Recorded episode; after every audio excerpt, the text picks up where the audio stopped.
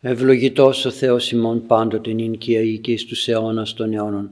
Χριστέ το φως του αληθινών, το φωτίζον και αγιάζον πάντα άνθρωπον ερχόμενον εις τον κόσμο, σημειωθεί το εφημάς το φως του προσώπου σου Κύριε, είναι εν αυτό ψώμεθα φως του απρόσιτον, και κατεύθυνον τα διαβήματα ημών προς εργασίαν των εντολών σου, πρεσβείες εις Παναχράντους σου Μητρός και πάντων σου των Αγίων. Αμήν. Χαίρετε αγαπητοί μου φίλοι, και πάλι με τη βοήθεια του Θεού, τις ευχές σας. Είμαστε εδώ για να ακούσουμε τον Λόγο του Θεού και συγκεκριμένα από το βιβλίο της Αγίας Γραφής, της, την Παλαιά Διαθήκη, το βιβλίο των Παροιμιών. Δύο λόγους έχουμε που μας απευθύνει ο καλός Θεός, Αγία Γραφή και Ιερά Παράδοση. Και η Ιερά Παράδοση φωνή του Θεού είναι δια των Αγίων.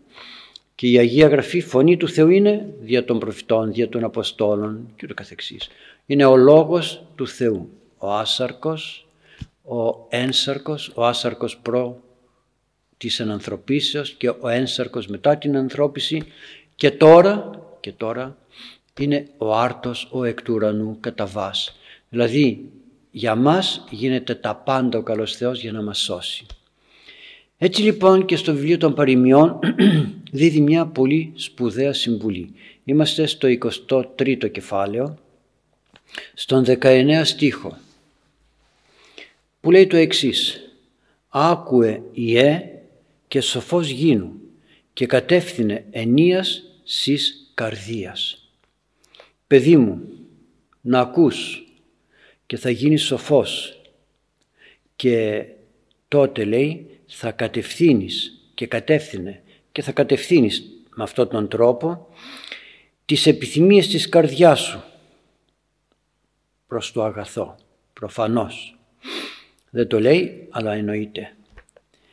Αλλά εγώ δεν θα το πω και το εννοείται. Εγώ θα το αφήσω έτσι όπως το λέει ο Λόγος του Θεού, χωρίς να κάνω την ερμηνεία, αλλά μόνο μετάφραση. Άκουε παιδί μου και γίνου σοφός, για να γίνεις σοφός, και με αυτόν τον τρόπο να κατευθύνεις τις επιθυμίες της καρδιάς σου. Έχει πάρα πολλά να μας πει αυτός ο στίχος. Εδώ μάλιστα λέξη-λέξη αν το πάρει κανείς θα πει πάρα πολλά πράγματα. Ξεκινάμε με την πρώτη λέξη, το πρώτο ρήμα, την πρώτη προστακτική. Άκουε, να ακούς, να ακούς. Παιδί μου, παιδί μου. Με πόση στοργή το λέει αυτό, με πόση στοργή. Αν δεν έβαζε το «ιε» θα ήταν πολύ πιο ψυχρό. Όταν λέει «άκουε Ιε», «άκουε παιδί», «παιδί», «ιε», «παιδί μου». Το «μου» δεν το βάζει, αλλά εννοείται ότι είσαι παιδί κάποιου, ποιου, αυτού που μιλάει. Διότι ο Υιός δεν ακούει του γείτονα τη φωνή, ακούει του πατέρα τη φωνή. Όταν λέει «ιε», άρα αυτός που μιλάει είναι ο πατέρας. Τι να ακούσει κανείς, άκουε. Και θα γίνεις σοφός, και θα γίνεις σοφός.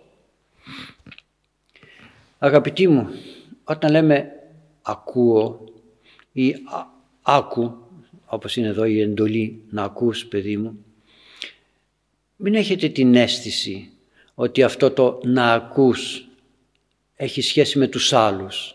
Έχει εξ ολοκλήρου, εξ ολοκλήρου έχει σχέση με τον εαυτό μας. Και θα το δούμε στην πορεία.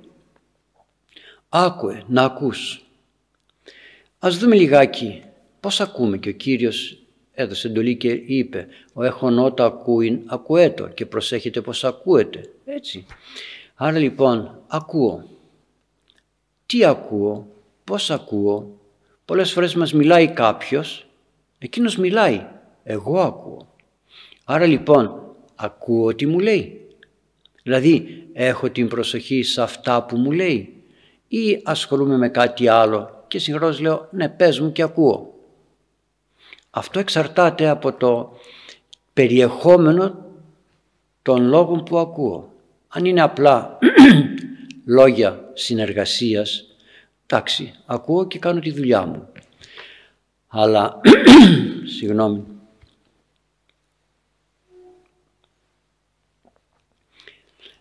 όταν είναι όμως λόγια σοβαρά και σπουδαία, Το να κάνω και δεύτερη δουλειά σημαίνει ότι, σημαίνει ότι κάτι θα μου ξεφύγει. Όπως όταν οδηγώ ένα αυτοκίνητο, υπάρχει εντολή μην ομιλείτε στον οδηγό. Γιατί? Διότι κάνει μια πολύ σπουδαία δουλειά. Οδηγεί ένα όχημα με ανθρώπους. Εάν τον ομιλώ, σημαίνει ότι θα αποσπάσω την προσοχή του και κάπου αλλού. Άρα δεν θα είναι ολόκληρη η προσοχή του στο κύριο έργο που κάνει. Επομένως, όταν ακούμε κάποιον και κάνουμε κάποια άλλη δουλειά, σημαίνει ότι δεν του δίδουμε και πολύ σημασία. Δεν ακούω σωστά. Ακούω όπως εγώ θέλω. Αυτό όμως δεν με κάνει σοφό, δεν με κάνει συνετό, δεν με κάνει γνώστη κάποιων πραγμάτων.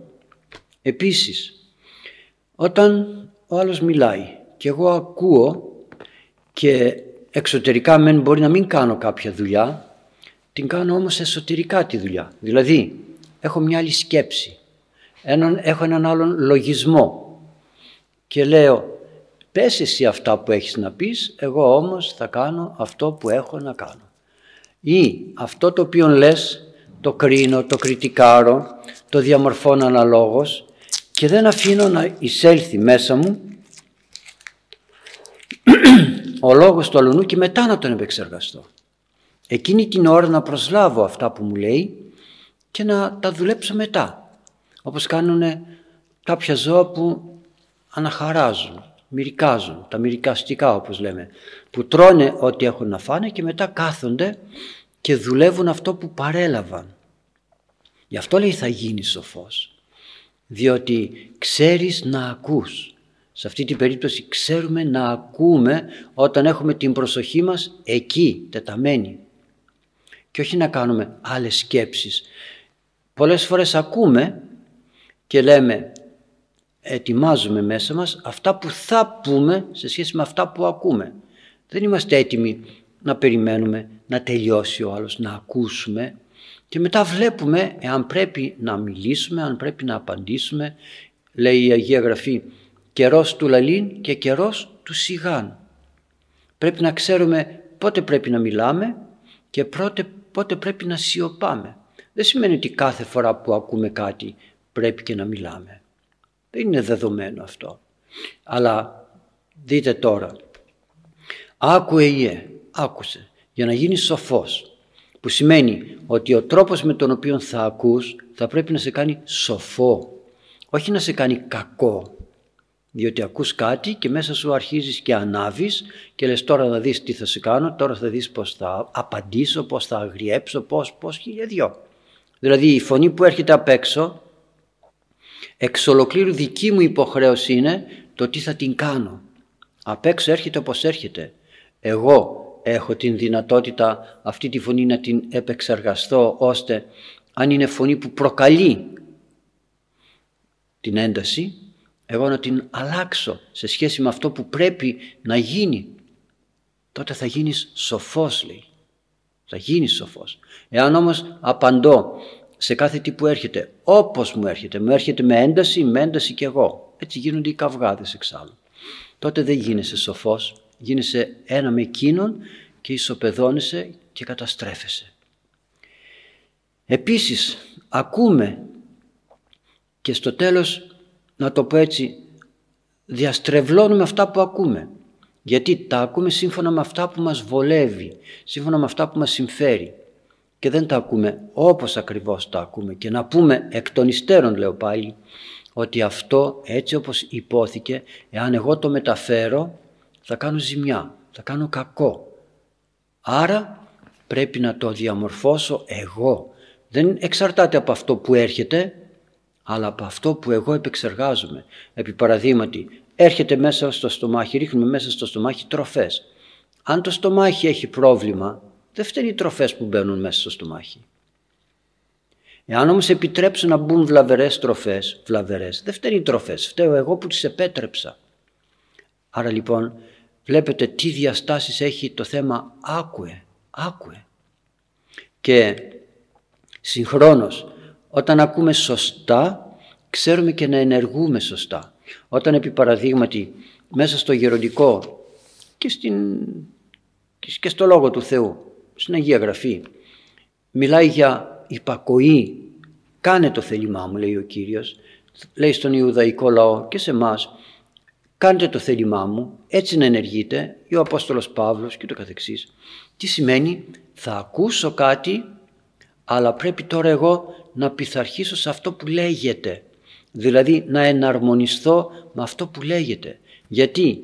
Διότι αυτό που λέγεται είναι προς όφελός μου. Εάν δεν υπακούσω σε αυτό που λέγεται, και εξαρτάται από αυτόν που το λέει. Και αυτό είναι ένα άλλο μέρος. Ποιους ακούμε, ποιους ακούμε. Βάζουμε αξιολόγηση σε αυτά που ακούμε και σε αυτούς, ναι, σε αυτά από που έρχονται οι ειδήσεις, οι πληροφορίες, οι εντάσεις ή οτιδήποτε. Έρχονται από τον Θεό, την βάζουμε πρώτη αυτή την εντολή. Την, τον ήχο, την ακοή, όχι εντολή, την ακοή. Βάζουμε επίσης ψηλά την ακοή των γονέων. Βάζουμε ψηλά την ακοή των πνευματικών, των γερόντων.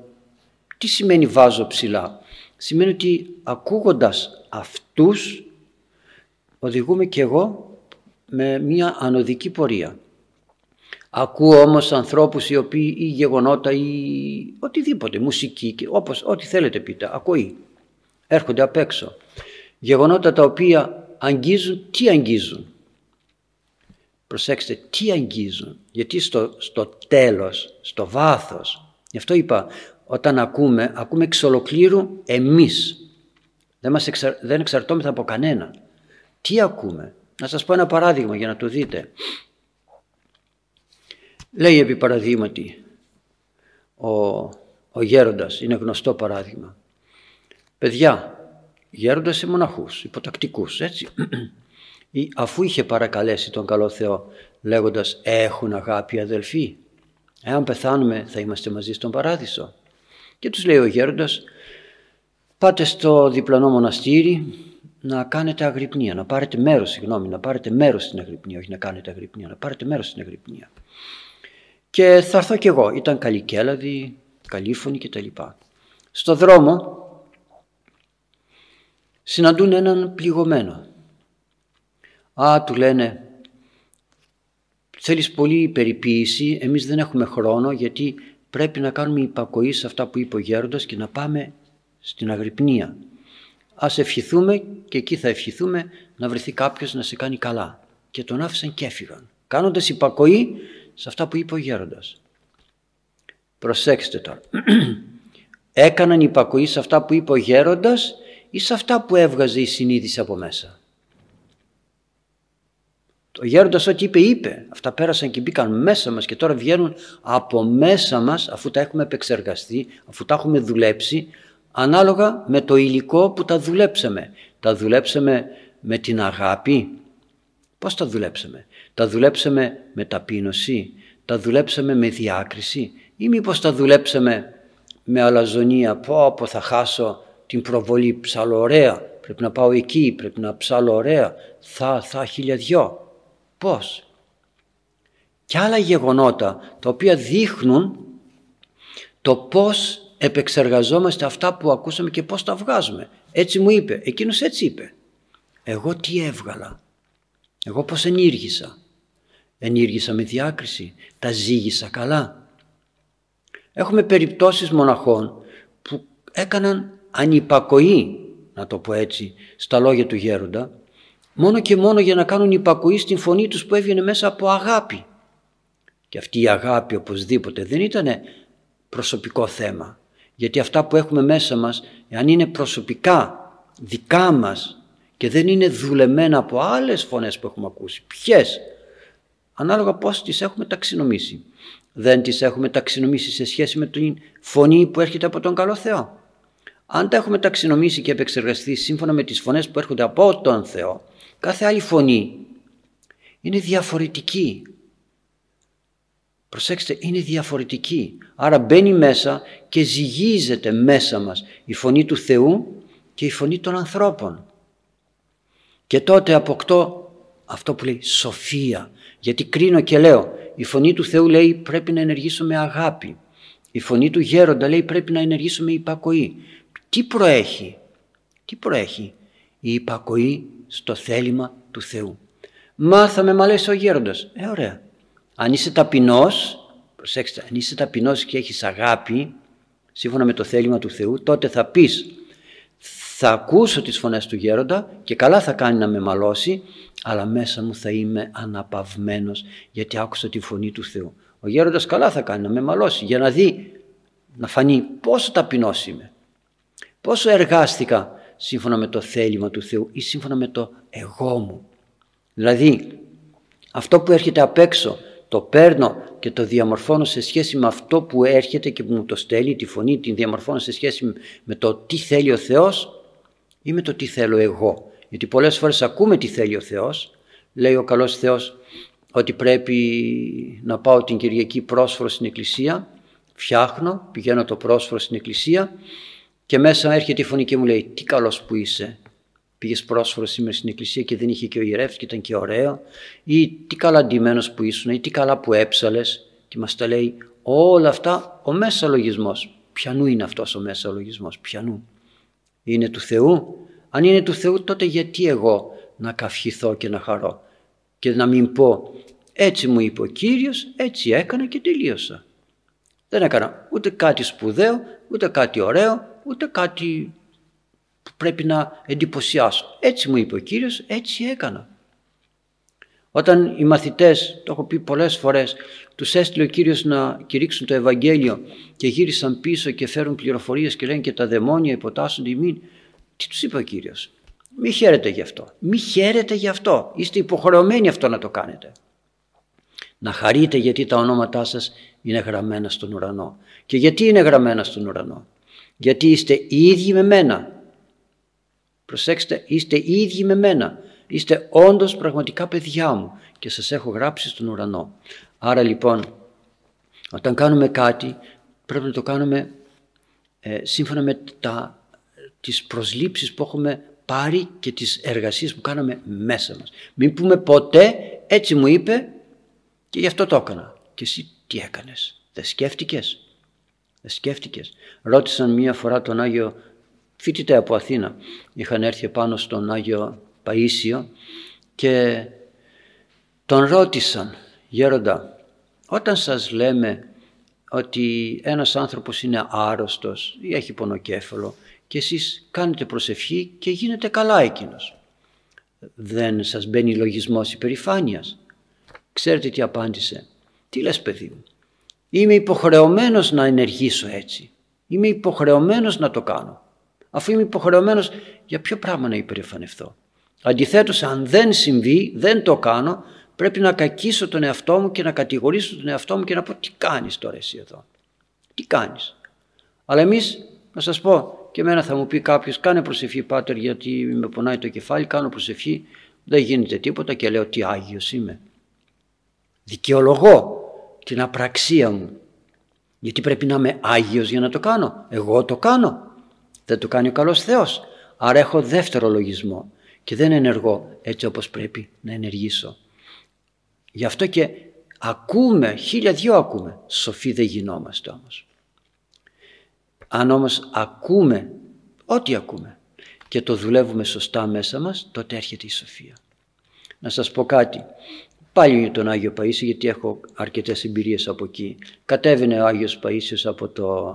από το Άγιον Όρος να πάει στη Θεσσαλονίκη για μια εργασία και τότε, εκείνη την εποχή το εβδομήντα τέσσερα κτλ, το, ο δρόμος δεν ήταν τόσο καλός και το αυτοκίνητο έκανε πολλές ώρες για να φτάσει από την Ουρανούπολη στη Θεσσαλονίκη.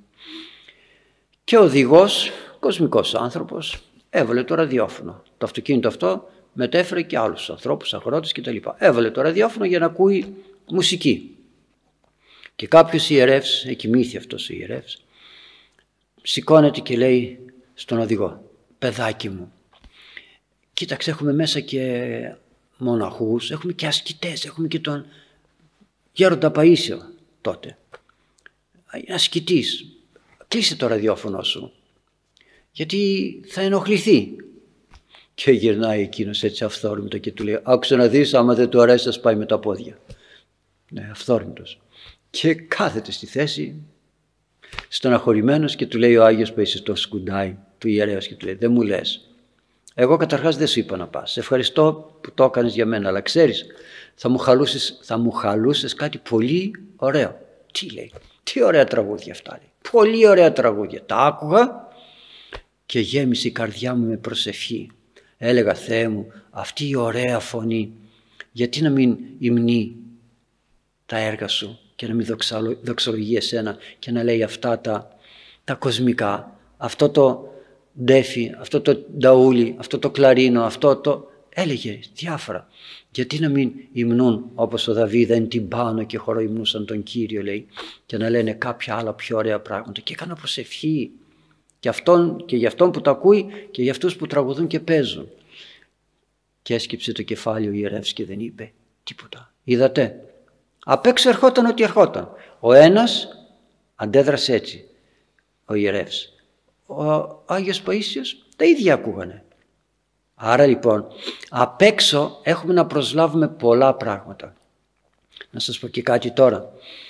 Άρα λοιπόν θα πει ένα παιδί και εγώ θα βάζω μουσική, θα ακούω κοσμικά τραγούδια και θα λέω, πω πω Θεέ μου, κάνε αυτούς τους ανθρώπους να, να μετανοήσουν, να αλλάξουν. Αυτό δεν είναι ορθή έκφρασης. Ε, σε αυτό που λέει άκουε ιε. Γιατί? Γιατί αν το πει αυτό θα το πει γιατί άκουσε αυτό που είπα και όχι αυτό που του είπε η φωνή από μέσα πονηρά, ότι να βρες δικαιολογία, αυτό είπε. Άρα άμα θα σου πει η μαμά σου ή ο μπαμπάς σου ή ο χυψή γιατί ακούς τέτοια τραγούδια, να πω κι εγώ, α, εγώ κάνω προσευχή για αυτούς για να διορθωθούν και να ζήσουν και να μετανοήσουν κτλ. Κατά τα άλλα όμως ακούω. Δηλαδή τι θέλω να πω, βρίσκουμε δικαιολογίες δικαιολογίες, ώστε να ακούμε στραβά αυτά τα οποία ακούμε. Έτσι όμως δεν γινόμαστε σοφοί. Πρέπει να το προσέξουμε. Και αν ακόμη οι γονείς λένε κάτι και δεν μας αρέσει, γιατί να απαντήσουμε, γιατί να αντιδράσουμε, γιατί να επαναστατήσουμε. Πού είναι η τέχνη να αντιμετωπίζω αυτό που μου έρχεται και δεν μ' αρέσει με σωστό τρόπο. Όταν ο Ιησούς Χριστός είπε στην Χαναναία, χαρακτηριστικότατο παράδειγμα, που πήγε να ζητήσει κάποια βοήθεια από τον Κύριο, να θεραπεύσει το παιδί της, και λέει ο Κύριος, κοίταξε να δεις, δεν επιτρέπεται, ειδωλολάτρησε η Χαναναία, δεν επιτρέπεται να παίρνω το ψωμί των παιδιών και να το πετάω στα σκυλιά. Τι σημαίνει, ότι εσύ είσαι σκυλί και οι όμοιοι σου είστε σκυλιά, ενώ τα παιδιά μου είναι εδώ. Και η Χαναναία το άκουσε. Υβριστικό ήτανε, έντονο ήτανε, προσβλητικό ήτανε. Της πλήγωσε την καρδιά. Δεν της πλήγωσε την καρδιά, γιατί ήξερε να ακούει και να επεξεργάζεται. Και τι είπε, ναι, έχεις δίκιο, όπως το λες είναι. Αλλά πρόσεξε να δεις, και τα σκυλιά από τα ψίχουλα που πέφτουν από το τραπέζι τρώνε. Και τι είπε ο Κύριος, ο γίνε μεγάλη σου, επίσης γεννηθήτωση ως θέλεις. Άρα βλέπετε, γιατί δεν αντέδρασε, γιατί δεν είπε δεν τρέπεσε κτλ. κτλ. Αλλά πα, παρέλαβε αυτό που πήρε, το μεταποίησε με την καλή της την καρδιά, που σημαίνει όλα μέσα μας γίνονται. Προσέξτε αγαπητοί μου, όλα μέσα μας γίνονται, τα πάντα μέσα μας γίνονται. Εάν προσπαθήσουμε το μέσα μας να το κρατήσουμε καθαρό, θα είμαστε σαν την Χαναναία, χωρίς δεύτερους και τρίτους και τέταρτους λογισμούς, χωρίς λόγια, χωρίς, χωρίς, χωρίς τίποτα. Γι' αυτό και λέει, το τονίζω, θα γίνεις σοφός. Ναι. Δεν λέει τι να ακούς, άκουε. Δεν λέει τι να ακούς, δεν λέει άκου καλά λόγια. Άκου εμένα που σου μιλάω τώρα. Άκου. Άρα πρέπει να μάθουμε στη ζωή μας να διαμορφώνουμε αυτά τα οποία εισέρχονται από τα αυτιά μας, μέσα μας και να τα επεξεργαζόμαστε με... Θα έλεγα πως είναι μια μηχανή, επεξεργάζεται ένα υλικό. Αν έχεις καλές μηχανές θα επεξεργαστούν ωραία το υλικό. Άμα δεν έχεις καλές μηχανές δεν θα το επεξεργαστούν καλά το υλικό. Έτσι και εδώ εισέρχονται μέσα μας από τα αυτιά μας και από τα μάτια και τα λοιπά, αλλά εδώ μένουμε στην ακοή. Τόσα πράγματα, πώς τα επεξεργαζόμαστε. Έχετε τη μηχανή που καθαρίζει αμύγδαλα και πετάει τα φλούδια έξω. Οι άλλες μηχανές το πετάει έξω. Κρατάει μας το καλό. Γι' αυτό λέει και ο Μέγας Βασίλειος, διαβάστε λέει αρχαία ελληνικά κείμενα και βάστε τον αρχαίων Ελλήνων τα κείμενα, αλλά κρατήστε αυτά τα οποία σας είναι χρήσιμα. Αφήστε τα υπόλοιπα. Μην τα πετάτε όλα. Μην τα πετάτε μαζί με το στραβό και το καλό. Αυτό όμως τι σημαίνει? Ότι σιγά σιγά σιγά σιγά γίνεται κανείς σοφός και ξέρει να διαλέγει αυτά που πρέπει να έχει και να πετάει τα υπόλοιπα. Όλα αυτά δεν γίνονται μέσα σε μια μέρα. Αυτά γίνονται σιγά σιγά. Άκουε. Να ακούς συνεχώς. Που σημαίνει συνεχώς και συνεχώς συνεχώς. Θα ακούω λόγο Θεού. Θα ακούω το α, το β. Αλλά θα λέω κιόλας, αυτό πρέπει να το ακούσω. Τι να το κάνω? Μου ανήκει. Τι να το κάνω? Δεν το θέλω. Ξέρω και να απορρίπτω. Ξέρω και να κλειδώνω από την πρώτη στιγμή αυτό που πρέπει να κλειδώσω. Για να μην μου κάνει ζημιά. Όταν είμαι επί παραδείγματι κοντά σε ένα πυροβόλο που θα εκ, εκπυρσοκροτήσει, κλείνω τα αυτιά εξ αρχής. Γιατί αυτό που θα γίνει δεν το θέλω, θα μου κάνει ζημιά. Θα μου κάνει ζημιά. Άρα σε κάποια πράγματα πρέπει να έχουμε και την σοφία. Τι θα ακούσουμε? Αν είναι πράγματα τα οποία κάνουν ζημιά, κλείνουμε εξ ολοκλήρου τις θύρες των αυτιών, ώστε να μην εισέλθει τίποτα μέσα μας. Και θα γίνεις σοφός. Και κατεύθυνε ενίασης καρδίας. Με αυτόν τον τρόπο θα κατευθύνεις τις επιθυμίες της καρδιάς σου.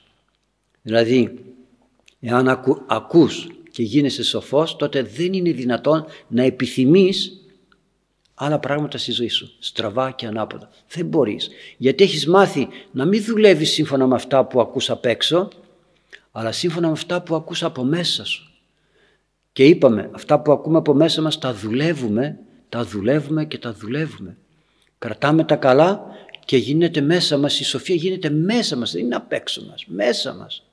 Και θα γίνει σοφός, που σημαίνει εμπλουτίζεται το εγώ μας, η ψυχή μας, βούληση, νόηση, συναίσθημα εμπλουτίζεται και τότε θα μάθουμε να ακούμε τον εαυτό μας σωστά. Ναι, μεν θα έρχονται από, απ' έξω, θα τα ρίχνουμε μέσα μας. Και τότε θα λέμε στον εαυτό μας, αυτό που άκουσες εαυτέ μου, κάντο έτσι, κάντο έτσι, κάντο έτσι. Δηλαδή να μάθουμε κυρίως να ακούμε τον εαυτό μας. Ποιον εαυτό? Αυτό που καλλιεργούμε, γιατί έχουμε μέσα μας πολύ βρωμιά. Θα ρίξουμε μέσα μας υλικό, βρώμικο, καθαρό και ούτω καθεξής. Αλλά θα μάθουμε όμως να πετάμε έξω αυτά τα οποία είναι ζημιογόνα, που μας φθείρουν, μας οδηγούν στην καταστροφή. Με αυτόν τον τρόπο θα μπορούμε να γινόμαστε όλο και πιο σοφοί, όλο και πιο σοφοί. Γιατί σοφός δεν είναι αυτός ο οποίος λέει σπουδαία πράγματα. Σοφός δεν είναι αυτός που έχει πολλές γνώσεις. Σοφός δεν είναι αυτός που ξέρει τέσσερις, πέντε, έξι γλώσσες. Αυτά είναι κοινωνικά θέματα. Δεν είναι πνευματικά. Σοφός είναι αυτός που ξέρει να επεξεργάζεται το τι ακούει, ώστε να μπορεί καθαρά να ακούει την φωνή του, που είναι φωνή Θεού. Γιατί λέει ο Απόστολος Παύλος, πρέπει να αποκτήσουμε νουν Χριστού. Άρα αυτή η φωνή του Χριστού να έρθει μέσα μας και να πάρει την φωνή την δική μας και να την κάνει δική του φωνή.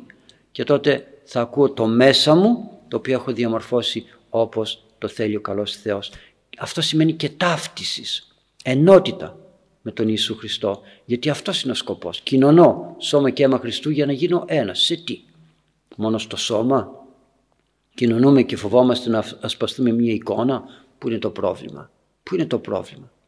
Το πρόβλημα είναι όταν δεν ξέρω πού να, πώς να χειριστώ τα χέρια μου, τα μάτια μου και όλα αυτά, γιατί δεν πίστεψα, δεν κατάλαβα ότι έγιναν ένα με αυτό που θέλει ο καλός Θεός. Έρχονται πολλοί άνθρωποι και κοινωνούν και λέει ο πατέρας στο παιδάκι, έλα κρασάκι είναι, κρασάκι είναι. Γιατί του μαθαίνεις το στραβό? Γιατί του μαθαίνεις? Και μετά θα πρέπει να του το αλλάξεις. Γιατί του μιλάς σύμφωνα με αυτό που νιώθει και αισθάνεται και όχι σύμφωνα με αυτό που πρέπει να καταλάβει. Έτσι και εμείς πρέπει να ακούμε την φωνή μας, μια φωνή που θα είναι εναρμονισμένη με το θέλημα του Θεού. Επειδή όμως έχουμε συμπληρώσει τον χρόνο, κρατήστε το, άκουε, ακούσατε αυτά που είπα, αυτά που είπε ο Λόγος του Θεού, μέσα από το στόμα του δικό μου και όλοι μαζί μέσα μας θα ακούμε. Πρέπει να μάθουμε να ακούμε την φωνή μας, ώστε αυτά που πήραμε να γίνουν δικά μας και όχι αλλωνών. Και ας δούμε τώρα και το ανάγνωσμα, το οποίο είναι και αυτό αξιόλογο, που σας έχω δώσει από το βιβλίο των πράξεων των Αγίων Αποστόλων, που λέει στο ενδέκατο κεφάλαιο Ο Θεός δέχεται τη μετάνοια όλων των ανθρώπων. Φυσικά την δέχεται. Και στα έθνη, λέει, έδωσε μετάνοια, ώστε η μετάνοια αυτή να τους οδηγήσει στη ζωή, στη σωτηρία. Όλους, πάντα στους ανθρώπους θέλει σωθεί, είναι που λέει σε άλλο σημείο. Άρα λοιπόν, όλους ο Θεός θέλει να σωθούν. Δεν σταυρώθηκε για μένα και για σένα, σταυρώθηκε για όλο τον κόσμο. Πάτε τώρα στο επόμενο κεφάλαιο, στο δεκαοκτώ, στο δώδεκα, συγγνώμη, και δείτε με προσοχή γιατί ο Θεός τιμώρησε τον Ηρώδη. Γιατί τον τιμώρησε. Δείτε το λιγάκι. Ήτανε διώκτης των χριστιανών. Δείτε όμως λιγάκι γιατί τον τιμώρησε, έτσι ώστε και εμείς να προσέξουμε στη ζωή μας, γιατί αμαρτωλοί είμαστε, αλλά αυτό ειδικά το σημείο είναι πολύ επικίνδυνο εάν καταλάβει την ψυχή μας. Και τώρα με τη βοήθεια του Θεού να έρθουμε και στα ερωτήματά σας. Για διαβάσουμε το ερώτημα. Το πρώτο ερώτημα των ακροατών μας για σήμερα είναι το εξής. Μπορείτε να μας πείτε ποιες εικόνες από αυτές που βλέπουμε τελευταία δεν είναι ορθόδοξες? Ευχαριστώ πολύ. Ναι, είναι πολύ γενικό. Προφανώς θα άκουσε μια ομιλία που κάναμε τις προηγούμενες ημέρες. Ε, ναι, όντως κυκλοφορούν εικόνες, οι οποίες, μου δίνετε λίγο τα ερωτήματα να τα έχω εδώ, οι οποίες έχουν πολυμορφία. Ευχαριστώ πολύ. Έχουν πολυμορφία. Δηλαδή, ως προς το τι παριστάνουν και ως προς το πώς το παριστάνουν. Επί παραδείγματι, το ανέφερα και σε ομιλία, η Αγία Οικογένεια. Και κυκλοφορεί, αν γράψετε μέσα στο διαδίκτυο η Αγία Οικογένεια, θα το δείτε. Ποια είναι αυτή η Αγία Οικογένεια? Όταν εγώ λέω το Πάτερ ημών στην Εκκλησία, είμαι ή δεν είμαι η Αγία, μέλος της Αγίας Οικογένειας? Ποια είναι αυτή η άλλη οικογένεια και εμφανίζεται η Παναγία, ο Ιωσήφ και ο Ιησούς Χριστός? Ποια είναι αυτή η οικογένεια όταν ο Ιωσήφ δεν ήταν πατέρας του Ιησού Χριστού, αλλά προστάτης? Μπήκε για να προστατεύσει μια μάνα και έναν ιό. Μια μάνα η οποία δεν γέννησε έναν ιό σύμφωνα με τους κανόνες τους βιολογικούς, αλλά με μία, όχι με θαύμα, προσέξτε, όχι με θαύμα με την έννοια με το ψάχνεις. Αυτό λέει ο Άγιος Ιωάννης ο Δαμασκηνός, εκ της πρώτης γενέσεως του Αδάμ και των παρθενικών αιμάτων της υπεραγίας Θεοτόκου. Τελείωσε. Η πρώτη γέννηση του Αδάμ. Ας μην αναλύσω. Μπείτε στην ιστοσελίδα και βρείτε το. Το αναλύω εκεί μέσα πάρα πολύ όμορφα με, με ιατρικούς και αγιογραφικούς και πατερικούς όρους. Άρα λοιπόν, δεν ήταν ο Ιησούς Χριστός ο εγγονός της Άνης. Ο Ιησούς Χριστός δεν ήταν ο γιος του Ιωσήφ. Καμία σχέση δεν έχουν αυτά. Πώς λοιπόν να αγιογραφώ πράγματα τα οποία δεν, έχουν, δεν ανταποκρίνονται όχι στη θεολογία, στην πραγματικότητα. Διότι και η πραγματικότητα θεολογεί. Άρα λοιπόν, πού φτάνουμε? Φτάνουμε στο να, να μιλάμε ανθρωπιστικά και κατεβάζουμε τον Ιησού Χριστό στα, στα πλαίσια, ενώ μιλάμε ότι είναι Θεός, το κατεβάζουμε μόνο στα πλαίσια του ανθρώπου. Σαν να λέμε Θεός, αλλά όχι Θεός, ένας πολύ πολύ καλός άνθρωπος που μοιάζει με Θεό. Έτσι μοιάζει η περίπτωση. Και υπάρχει και η άλλη αγιογραφία που έχουμε την ε, γιαγιά της Άνης, έχουμε την Αγία Άννα, έχουμε την Παναγία, είναι ο ένας πίσω από τον άλλο, στοιχισμένοι. Έχουμε την Παναγία, έχουμε και τον Ιησού Χριστό αγκαλιά στην Παναγία. Αν έλειπε ο Ιησούς Χριστός από την αγκαλιά της Παναγίας, θα μπορούσε να συσταθεί αυτή η αγιογραφία. Ναι, η Παναγία είχε μητέρα, είχε γιαγιά, είχε προγιαγιά κτλ. Αλλά όταν έχεις όλη αυτή τη σειρά και στο τέλος έχεις και την Παναγία με τον Ιησού Χριστό, σαν να λες αυτό είναι το δένδρο της, της καταγωγής του Ιησού Χριστού, τι κάνουμε? Ανθρωπισμό κάνουμε και καμαρώνουμε, τα βάζουμε και σε ναούς μέσα χωρίς να ξέρουν, γιατί οι αγιογράφοι θέλουν να εντυπωσιάσουν. Ψάξτε να βρείτε παλιές αγιογραφίες τέτοιες, δεν υπάρχουν. Ψάξτε. Άρα λοιπόν πρέπει να είμαστε πάρα πάρα πολύ προσεκτικοί στο τι ιστορούμε με το χρώμα. Οι αγιογραφίες είναι μια εξιστόρηση της ε, θεολογίας της Εκκλησίας μας. Δεν είναι ό,τι να είναι. Και πέρα από αυτό θα πρέπει να προσέχουμε, όλα είναι δεκτά στον χώρο της Εκκλησίας, αλλά δεν είναι δεκτά όταν δεν με καθοδηγούν στη σωτηρία μου. Όταν λέω στην Εκκλησία, ναι, θα δείτε παράξενες εικόνες, θα πείτε εδώ τι κάνει. Δικό τους θέμα είναι. Αλλά ένα πρέπει να ξέρουμε, ότι αυτό που βλέπω, αυτό που ιστορείται με το χρώμα, με αναγάγει στη σωτηρία ή απλώς μένω πεζός και λέω, ε, όχι πεζός, μένω σε μια πλάνη, ότι ναι, και αυτός, υποσυνείδητα μπαίνει αυτή η πλάνη. Ο διάβολος βάζει λίγο-λίγο το κακό. Λίγο-λίγο το σαράκι καταστρέφει το ξύλο. Άρα λοιπόν πρέπει να προσέχουμε κάποια πράγματα αν είναι όντως έτσι όπως τα λέει η Αγία Γραφή. Όταν δεν είναι έτσι, τότε γιατί. Βλέπω επί παραδείγματι αγιογραφίες του Νικολάου του Διακόνου στην Κόχηση, στην Κόχηση Ιερών. Και λέω σε μερικούς Σύρους, ποιος είναι αυτός ο Νικόλαος. Εδώ έχουμε τους επτά διακόνους, εκ των οποίων ο ένας, η παράδοσης λέει, ότι εξετράπει στην αίρεση και από εκεί έχουμε τον Νικολαϊτισμό. Λένε άλλοι όχι, δεν είναι έτσι. Ε, γιατί μπαίνεις σε επικίνδυνα χωράφια και βάζεις, βάλει τον Άγιο Νικόλαο τον, από τη Λέσβο, Νικολάου Ραφαήλ και Ειρήνης, βάλει το εκείνον. Γιατί πρέπει να βάζεις πράγματα επικίνδυνα, αλλά δεν ξέρουν. Βλέπουν επτά διάκονοι, α, έχουμε επτά διακόνους, βάλ τους, βάλει και τον Ιούδα, γιατί και ο Ιούδας αναφέρεται στους δώδεκα Αποστόλους. Δεν γίνεται έτσι. Πρέπει να είμαστε προσεκτικοί, να ξέρουμε ιστορία. Ο αγιογράφος πρέπει να ξέρει καλή ιστορία και να ξέρει και θεολογία και να γνωρίζει τι αποτυπώνει και πώς το αποτυπώνει, ό,τι αποτυπώνει. Άρα λοιπόν, ας είμαστε προσεκτικοί σε αυτές τις υπερβολές και εντυπωσιάζουν αυτά. Α, λέμε, κοίταξε, και ας μείνουμε σε αυτά τα κλασικά που έχουμε. Είναι αρκετό να μπορώ να λατρεύω και να πιστεύω στον καλό Θεό με αυτά τα λίγα που έχω και μην ψαχνόμαστε, ψαχνόμαστε, ψαχνόμαστε και δεν τελειώνουμε.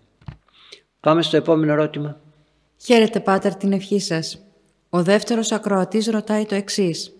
Γιατί τις εικόνες της αναγεννήσεως δεν τις θεωρούμε ορθόδοξες, ενώ υπάρχουν εικόνες που θαυματουργούν, παραδείγματος χάρη Παναγία της Τίνου.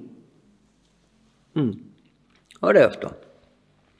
Λοιπόν, εμείς ξέρουμε, εμείς, η, η εποχή μας, η εποχή δική μου όταν ήμουν παιδί, αυτό που θα σας πω τώρα δεν το ξέρε, ήξερα άλλα πράγματα. Εμείς ξέρουμε ότι η Βυζαντινή αγιογραφία είναι η πιο καλή, η πιο ωραία, γιατί έχουν διαδοθεί πλέον αυτές οι πληροφορίες. Ναι, είναι η Βυζαντινή αγιογραφία. Γιατί, διότι, το έχω πει και άλλη φορά, αναγάγει κάπου αλλού, στο πνευματικό, δεν σε οδηγεί σε κάτι το ανθρώπινο. Σε βοηθάει να ανεβείς, να φύγεις από το ανθρώπινα και να ανεβείς στα πνευματικά. Αυτό κάνει η Βυζαντινή αγιογραφία. Αλλά, όπως θέτεται πολύ ωραία για την Παναγία της Τίνου, η Παναγία της Τίνου είναι μια πρωτοχριστιανική εικόνα, είναι παλιά εικόνα. Η Βυζαντινή αγιογραφία άρχισε μετά, πολύ πιο μετά, να καλλιεργείται με τον Μπαρτσέλινο, με τον Θεοφάνη κτλ. πέμπτο έκτο αιώνα, δεν ξέρω πότε, δεν θυμάμαι. Άρα λοιπόν, είχαμε και άλλες, είχαμε και πριν αγιογραφίες. Πάτε στις εικόνες του Σινά, που είναι παλιές και λέγονται εγκαυστικές κιόλας. Δηλαδή, είναι εικόνες οι οποίες ε, είναι πάνω σε, σε κερί. Έχουν ζεστό, εγκαυστική σημαίνει έχουμε ζεστό κερί. Πώς είναι το φρέσκο στην, στην τοιχογραφία περίπου. Έχουμε όμως εκεί κερί, ζεστό και βάζουμε το χρώμα και απορροφάται από το κερί έτσι ώστε να μένει αναλύωτη. Εκείνες δεν έχουν την βυζαντινή τεχνοτροπία, μα τις δείτε, είναι κάτι άλλο. Έχουν όμως μία τάση να φεύγουν από τον κόσμο για να σε βοηθήσουν να ανεβείς σε κάπου αλλού. Να δείτε τον Ιησού Χριστό σε μια ξύλινη φορητή που είναι κλασική κυκλοφορία. Γράψτε μέσα εικόνες του Σινά και θα την δείτε. Πολύ ωραία. Δεν σε αφήνει όμως να πεις «Α, τι ωραίος άνδρας είναι αυτός». Δεν σε αφήνει. Σε πάει κάπου αλλού το βλέμμα, το, το χρώμα, το άλλο το ντεκόρ που έχει γύρω-γύρω. Δεν σε αφήνει σε ανθρώπινα πλαίσια. Είναι η, το μεταβατικό στάδιο από τον πρώτο χριστιανικό, τις πρώτες πρώτες θα λέγαμε ε, ημέρες του χριστιανισμού που είχαν τα σύμβολα, είχαν το ψάρι, μέσα στις κατακόμβες βρέθηκαν και από εκεί σιγά σιγά σιγά ήθελαν να εξελιχθούν, αλλά δεν ήθελαν αυτά τα κοσμικά των, αρχιτέ, των ειδωλολατρών που παρελάμβαναν, ήθελαν κάτι άλλο, κάτι πιο πνευματικό, κάτι που να τους οδηγεί πιο ψηλά. Γι' αυτό και από τότε είχαν αυτήν την τάση και σιγά σιγά σιγά σιγά έφτασε να εξελιχθεί η, η αγιογραφία στην βυζαντινή τέχνη που είναι πλούτος. Πλούτος είναι. Άρα λοιπόν, όταν λέμε για εικόνα, ναι μεν στην εποχή μας πρέπει να επιμένουμε και να λέμε θέλουμε μια βυζαντινή αγιογραφία. Σωστή όμως. Όχι αγιογραφίες που σε τρομάζουν, κοιτάς τους Αγίους, βλέπεις κάτι μάτια, κάτι... Ε, όχι. Πρέπει να μάθει ο αγιογράφος να δουλεύει σωστά. Όχι βιαστικά, όχι επαγγελματικά. Όχι με το ένα χέρι του τσιγάρο και με το άλλο να αγιογραφεί. Πρέπει να είναι άνθρωπος προσευχής. Δεν μπορεί να αγιογραφεί και να έχει λαϊκά τραγούδια, κοσμικά τραγούδια. Δεν μπορεί, δεν γίνεται αυτό. Αγιογραφούν, ναι, αγιογραφούν, αλλά τι να κάνουμε. Πάντως, οι σωστές εικόνες που κάνουν και θαύματα. Δεν είναι μόνο βυζαντινές. Στις φυλακές που είμαι υπεύθυνος, ε, κάποιος φυλακισμένος, δεν ξέρω τι ήθελε, ένα ενθύμιο από την φυλακή, ήθελε, τι ήθελε, πήρε μία εικόνα του Αγίου Ελευθερίου, χάρτινη από αυτή του εμπορίου, δυτικής τεχνοτροπίας, εξ ολοκλήρου με τις κορνίζες αυτές που βρίσκουμε έξω στο εμπόριο. Χάρτινη τελείως. Την πήρε στον τόπο του. Ε, λοιπόν, το βράδυ βλέπει τον Άγιο Ελευθέρω και λέει, γιατί με πήρες από εκεί. Να τον μαλώνει. Γιατί με πήρες από εκεί, θα με πας πίσω. Και την επέστρεψε. Και όταν μου το είπε ο διευθυντής των φυλακών, είναι μερικά χρόνια πριν, λέω, για να δω την εικόνα. Εγώ πίστευα θα είναι καμιά παλιά, καμιά, γιατί μέσα στο εκκλησάκι λέω, παλιές εικόνες δεν έχουμε. Μία παλιά που είχαν σε μια αποθήκη, την βγάλαμε, την ε, καθαρίσαμε, την αξιοποιήσαμε και την έχει στο γραφείο του διευθυντής. Πάρα πολύ ωραία παλιά. Μου δείχνει αυτή. Παναγίτσα μου, λέω. Ναι, αυτή. Δεν είναι αυτό καθε αυτό το αντικείμενο. Είναι ο Άγιος που εικονίζεται πίσω από το αντικείμενο. Από την εικόνα να το πω. Είναι ο Άγιος. Γι' αυτό οι εικόνες μας οδηγούν αλλού. Αλλού. Μας παίρνουν από αυτόν τον κόσμο. Δεν είναι αυτό που βλέπουμε. Είναι αυτό που εικονίζεται πίσω από τις εικόνες. Και είναι αξιόλογο. Αυτό το, το γεγονός, το περιστατικό που το έζησα, τα λέει όλα. Η εικόνα δεν έχει αξία, πνευματική αξία, γιατί είναι βυζαντινή ή δεν είναι βυζαντινή. Η αξία της τέχνης, ναι. Η βυζαντινή εικόνα έχει τεράστια αξία. Αλλά η εικόνα έχει αξία διότι πρώτον, αυτός που την αγιογράφησε ήταν άνθρωπος πνευματικός. Αγιογραφούσε και προβληματιζόταν και έλεγε «Εγώ τώρα τι αγιογραφώ, τι αγιογραφώ, πώς θα φτιάξω τα μάτια, τα αυτιά του Αγίου». Εδώ βλέπετε, πάμε να βγάλουμε μια φωτογραφία και αν δεν μας βγάλουν καλή φωτογραφία γιατί δεν είχε καλό χρώμα, δεν είχε τι, δεν είχε. Λέω στον άλλον, ε, τι με έκανες εδώ πέρα, με έκανες χάλια, πώς με έβγαλες έτσι. Και πάμε να βρούμε καλό φωτογράφο για να μας βγάλει καλά. Θυμάμαι, και δεν ξέρω αν την έχω αυτήν την φωτογραφία, ήμουνα στο μοναστήρι και όπως περπατούσα κάποιος με βγάζει από εδώ λοξά και μου τη στέλνει τη φωτογραφία. Εντάξει, από πίσω ήταν ένας παλιός, ο παλιός στίχος, η παλιά μάντρα. Και όπως με πήρε φωτογραφία, η προβολή μου, η προβολή της μύτης μου ήταν σε μια πέτρα που με έκανε παπαγάλο. Έτσι. Και δεν ξεχωρίζει. Το φωνάζω και του λέω, γιατί μου χάλασες την, τη φάτσα μου. Τι λέει. Κοίτα εδώ τι έκανες, δεν το είχε προσέξει εκείνος, δεν το έκανε επίτηδες. Έτυχε. Αλλά μου βγάλε μια μύτη έτσι. Άρα λοιπόν, τι συμβαίνει. Θα έλεγα κι εγώ, ναι μπράβο, καλά έκανες, τι ωραία που με έβγαλες. Όχι. Άρα λοιπόν ο Άγιος γιατί να πει ότι «Α, μπράβο, τι ωραία με έκανες εδώ αγιογραφία σε αυτή την εκκλησία, μπράβο, σε ευχαριστώ, θα μου ανάβουν κεράκια, θα, θα, θα με προσκυνούν και έχω τη θέση μου». Όχι. Να καθόμαστε και να λέμε «Ο Άγιος είναι ευχαριστημένος με αυτό που έκανα, γιατί το έκανα με προσευχή». Και τότε οι εικόνες θα έχουν την δυνατότητα. Γιατί, γιατί η προσευχή του αγιογράφου θα υπάρχει αποτυπωμένη και αυτή στο χαρτί, στο ξύλο, οπουδήποτε. Θα υπάρχει αποτυπωμένη και θα δέεται προς τον Άγιο συνεχώς. Άρα λοιπόν και εγώ θα παρακαλέσω από εκεί, μέσα από αυτήν την εικόνα, τον Άγιο και ο Άγιος θα με ακούσει. Γιατί, γιατί αυτή η εικόνα είναι στον χώρο των Αγίων, όπως έλεγα και προηγουμένως, εξέλθετε εκ μέσω αυτών, φύγετε από τις βρωμιές, φύγετε για να μπορέσουμε να έχουμε ωραία επικοινωνία με τους Αγίους μας. Άρα λοιπόν δεν θαυματουργούν μόνο οι βυζαντινές εικόνες. Θαυματουργούν όλες εκείνες οι εικόνες οι οποίες είναι όπως είπαμε προηγουμένως, αγιογραφημένες και μελετημένες σωστά. Απλώς διατηρούμε την Βυζαντινή αγιογραφία, διότι η Βυζαντινή αγιογραφία δεν με παρασύρει σε ανθρωπιστικές σκέψεις, σε γήινες, σε φθαρτές. Με οδηγεί προς τα άνω. Να πάμε στο άλλο ερώτημα. Έχουμε λίγο χρόνο ακόμα. Ναι, το τρίτο ερώτημα για σήμερα είναι το ακόλουθο. Τι είναι ο αφορισμός και πότε γίνεται? Συνήθως ακούμε αυτή τη λέξη και τρομάζουμε. Αφορισμός. Πω, τον αφορήσαν αυτόν, λέμε. Λοιπόν, για προσέξτε το λιγάκι, γιατί όλοι βρισκόμαστε στην κατάσταση του αφορισμού για τους εξής λόγους. Καταρχάς, μέσα στην Αγία Γραφή τη λέξη αφορισμός την βρίσκουμε πολλές φορές. Αλλά να μείνουμε τώρα εδώ. Αφορισμός. Τι? Αφορισμός σημαίνει αποκοπή. Αποκοπή.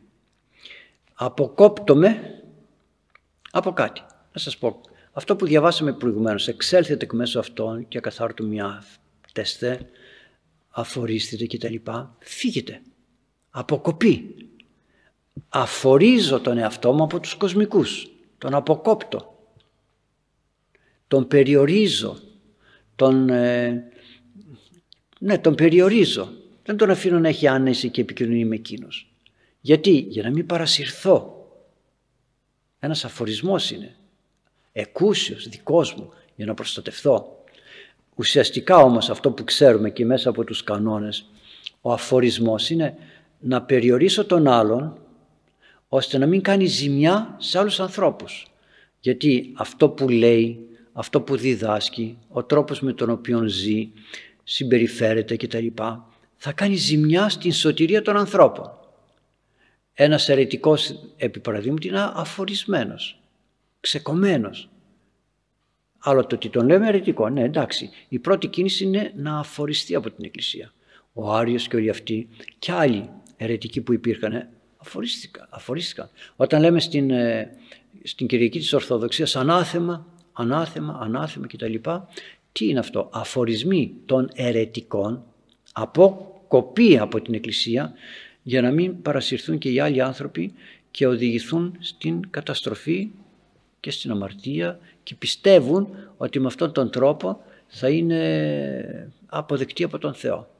Όταν λέει ο Απόστολος Παύλος ότι θα έρθουν ψευδόχριστοι, ψευδοπροφήτες, πλανώντες και πλανόμενοι και όλα αυτά τα θέματα που λέει, δεν το καταλαβαίνουμε ότι όλα αυτά θα δημιουργήσουν στη ζωή μας μια αποκο... μια... ένα παρασυρμό, εάν δεν αποκοπούμε εμείς ή αν δεν αποκοπούν από την Εκκλησία, ώστε να είμαστε σίγουροι ότι η Εκκλησία το αποφάσισε. Βέβαια, μέσα στην ιστορία ο αφορισμός είχε πολλές προεκτάσεις. Μπορούσε κάποιος να αφορίζει κάποιον γιατί δεν, δεν, του, πει, δεν του στεκότανε καλά. Διοικητικά δηλαδή. Υπάρχει ο διοικητικός αφορισμός και ο πνευματικός αφορισμός. Άρα μια εξορία. Όταν στέλνουμε στην εξορία κάποιον, τι είναι αυτό? Ένας αφορισμός είναι. Τον αποκόπτουμε από το ποιμιό του. Στείλανε τον Άγιο Ιωάννη τον Χρυσόστομο εξορία. Τον αποκόψανε. Λοιπόν, και τι έγινε? Ο καλός Θεός τα αποκαθιστά. Άρα λοιπόν, ας προσέχουμε εμείς μην αποκόπτουμε τον εαυτό μας από την Εκκλησία και από τα πνευματικά θέματα. Πώς τον αποκόπτουμε? Όταν πάμε στον πνευματικό και μας λέει ο πνευματικός δεν θα κοινωνήσεις την Κυριακή για αυτό που έκανες ή για τόσες μέρες δεν θα κοινωνήσεις, τι με κάνει? Έναν μικρό αφορισμό με επιβάλλει. Με αποκόπτει από το ουσιαστικό στοιχείο της πνευματικής ζωής και της σωτηρίας μου που είναι το σώμα και το αίμα του Χριστού. Με αποκόπτει. Δεν με αφήνει να επικοινωνήσω. Είναι τιμωρία μικρής μορφής, μικρής διάρκειας. Αλλά είναι τιμωρία, δεν το καταλαβαίνουμε. Και όταν και εμείς από μόνοι μας αποκοπτόμεθα από την Εκκλησία, τι κάνουμε? Αυτό αφοριζόμεθα. Φεύγουμε από την Εκκλησία.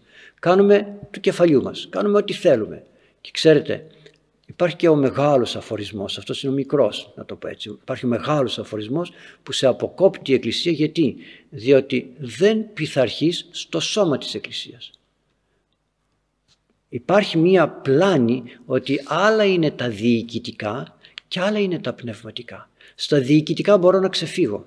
Στα πνευματικά, εντάξει, στα δογματικά και στα υπόλοιπα, αλλά στα διοικητικά δεν σε αποδέχομαι δεσπότη, σκόνομαι και φεύγω.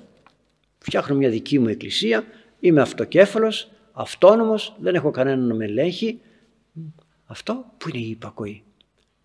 Υπακούω, λέει, στο θέλημα του Θεού. Δεν είμαι αιρετικός, υπακούω στο δόγμα, σε όλα. Αλλά στην διοίκηση δεν πειθαρχώ. Αγαπητοί μου, δεν είναι δυνατόν να ξεχωρίσουμε την διοίκηση από το δόγμα. Γιατί η διοίκηση είναι η οργάνωση της Εκκλησίας. Ένα σώμα είμαστε. Δεν μπορούμε να έχουμε πολλές κεφαλές. Μία είναι η κεφαλή. Αν αυτή η κεφαλή αλλάξει και, αν έχετε, και γίνει δεύτερη, τρίτη, τέταρτη κεφαλή, πώς είναι δυνατόν να έχουμε ένα σώμα με πολλά κεφάλια? Εδώ είναι τραγικό μετά. Είναι τέρας. Και θα δείτε ότι οι άνθρωποι οι οποίοι αποκόπτονται από την εκκλησία και αφορίζονται, λένε «Α, δεν βαριέσαι, δεν πάω να με αφορήσει αυτός, εγώ θα κάνω τη ζωή μου». Ποια ζωή? Γιατί δεν πας κοντά σε κάποιον άλλον που έχει αποκοπεί από την εκκλησία, ώστε να πείτε «Εμείς δεν συμφωνούμε με την κεντρική διοίκηση της εκκλησίας, φεύγουμε, μαζευόμαστε όλοι μαζί και κάνουμε κάτι ενιαίο, μια εκκλησία δική μας σωστή». Γιατί δεν το κάνουμε? Και μένει ο καθένας αυτόνομος. Ο Α έχει αυτόν επίσκοπο, ο Β φεύγει, κάνει έναν άλλον επίσκοπο, ο άλλος κάποιον άλλον και ούτω καθεξής.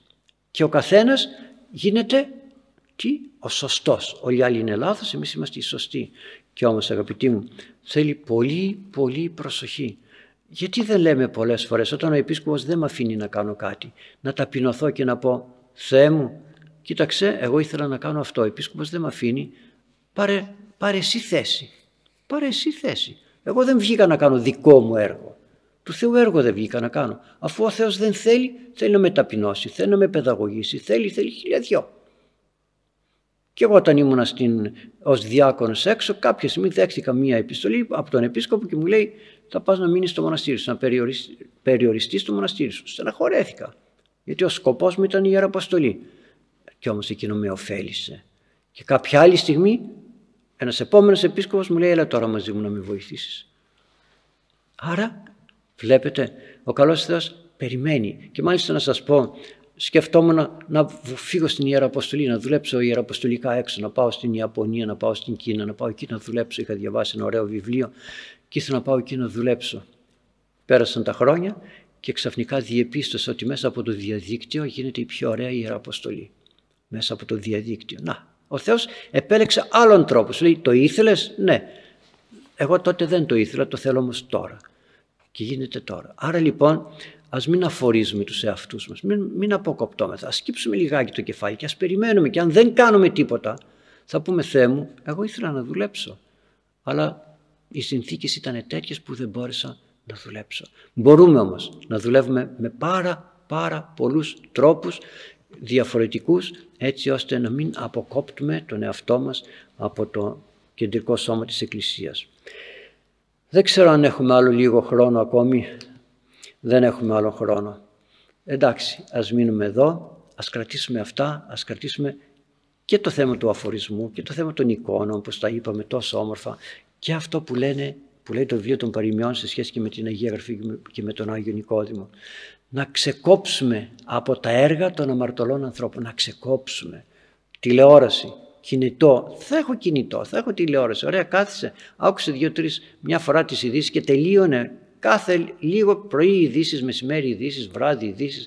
Τον καιρό το πρωί, τον καιρό το μεσημέρι, τον καιρό το βράδυ. Και ο καιρός άλλα ντ' άλλων κάνει σε σχέση με αυτά που λέμε εμείς. Και τι έγινε? Ας πάρουμε και ένα βιβλίο, να πάρουμε την είδηση του Θεού.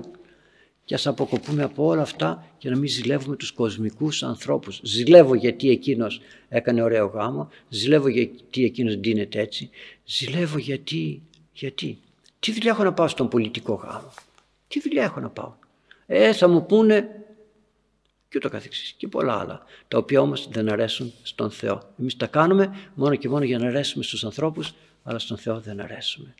Να σας ευλογεί ο καλός Θεός, αγαπητοί μου, καλή συνάντηση στο επόμενο μας μάθημα. Δι' ευχών των Αγίων Πατέρων ημών, Κύριε Ιησού Χριστέ ο Θεός, ελέησον και σώσον ημάς. Αμήν. Χαίρετε.